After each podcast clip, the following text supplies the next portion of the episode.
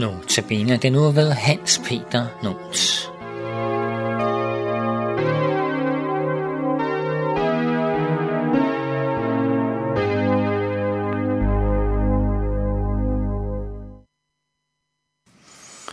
Og det handler i dag om det kristne håb. I 1. Korintherbrev kapitel 15 lyder det, Brødre, jeg vil gøre jer bekendt med det evangelium, som jeg har forkyndt jer, det som I også har taget imod, som I også står i, og som I også frelses ved, hvis I da holder fast ved det ord, hvormed jeg forkyndte jer det. Ellers var det til ingen nytte, I kom til tro. Jeg overleverede jer nemlig først og fremmest, hvad jeg også selv har modtaget, at Kristus døde for vores sønder efter skrifterne, at han blev begravet, at han opstod på den tredje dag efter skrifterne, og at han blev set af Kefas, og dernæst af de tolv.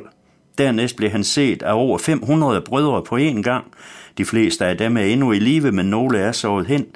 Dernæst blev han set af Jakob, siden af alle apostlene, men sidst af alle blev han også set af et misfoster som mig. For jeg er den ringeste af apostlene, ikke værd at kaldes apostel, fordi jeg har forfulgt Guds kirke. Vores opstandelse afhænger fuldstændig af Kristi opstandelse. Ja, vor opstandelse er organisk forbundet med Kristi opstandelse. Men i og med Kristi opstandelse har vi også et begrundet håb om opstandelse og evig frelse.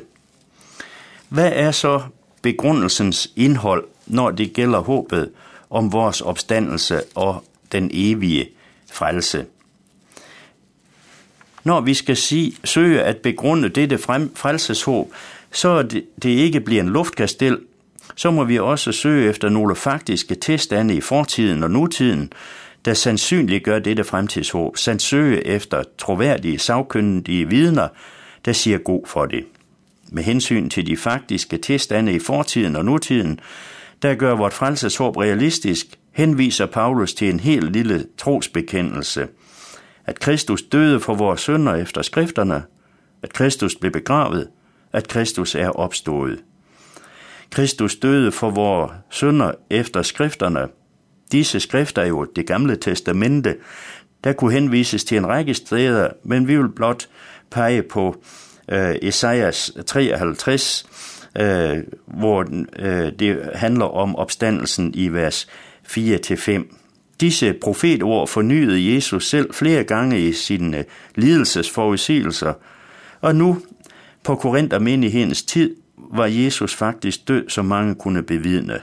Tolkningen af Jesu død, som gældende for os, er givet os i de gamle profetord. Hvordan kan Jesu død da have denne virkning for os? Under 2. verdenskrig krig skete der følgende i kvindelejren Ravensbrück, en ung pige, Luz, var indsat, øh, og det var også en ældre priorinde fra et kloster, Maria.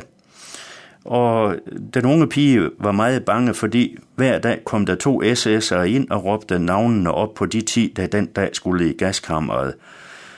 Og en dag var det så netop Luces navn, der blev nævnt, og da rejste med det samme den ældre kvinde Maria sig op og sagde, Lus, det er mig. Sådan trådte Jesus i stedet for dig og mig langfredag på Golgatas kors. Dette kors gælder altså netop for dig og mig. Alderudsmykningen over i Hvide Sande Kirke er et ganske simpelt trækors. Dette kors har fra begyndelsen haft en dyb revne, og det fortælles endnu på egnen, at daværende kirkeminister Bodil Kok i sin tale ved kirkeindvielsen fortalte, hvilket sæt det gav hende, da hun opdagede denne revne, for som hun sagde, der kunne jeg godt tænke mig at gemme mig. I korsets kærlighed skjules alle vores synder. I den trosbekendelse, Paulus henviser til i begrundelsen af vort frelseshåb, er det næste led, at Jesus blev begravet. Han var altså rigtig død, ellers begraver man jo ikke nogen. Og hans død ville jo heller ingen samtidig betvivle. Det tredje og sidste punkt i trosbekendelsen var så, at Kristus opstod på den tredje dag efter skrifterne. Intet menneske så jo opstandelsen ske. Der kan altså ikke føres noget videnskabeligt bevis for opstandelsen, men skriftbegrundelsen af de faktiske forhold i fortiden og samtiden findes. Øh, Igen i Esajas 53 øh, øh, hedder det, at lyset øh, så Jesus igen påske morgens øh, første solstråler. Og i første Samuels bog i Hannas lovsang hedder det, Herren dræber, og han gør levende. Han sender ned i dødsriget, og han henter op derfra. Og vi kan tænke på profeten Jonas' tegn, hvor Jonas blev slugt af en stor fisk og blev kastet op på landjorden tre dage efter. Et tegn Jesus selv i Matthæus 12 direkte tolker om sin opstandelse.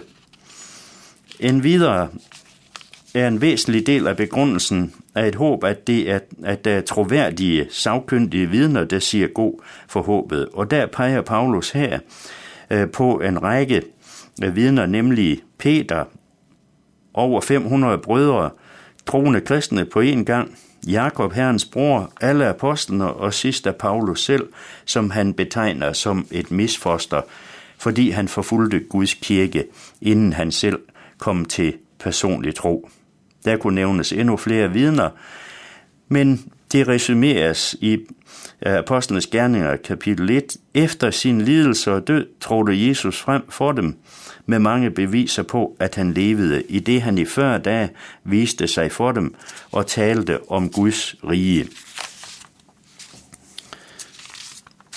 Når alt kommer til alt, er det springende punkt i opstandelsestroen, om man tør tro på underets Gud – er den Gud, man tror på, en overskuelig, hjemmelavet, uskadelig Gud, eller er det himlens og jordens skaber? Kun Helligånden selv kan overbevise os om opstandelsen og gøre det bibelske og vort vidnesbyrd derom levende for os og andre. Hele vores kristnes tro står og falder med troen på opstandelsen.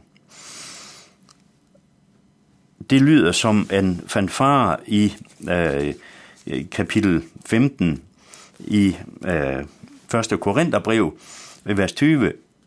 Nu er Kristus opstået fra de døde som første gryden af dem, der er sovet hen. Dermed har Gud godkendt og stadfæstet Jesu forsoning som gældende for os.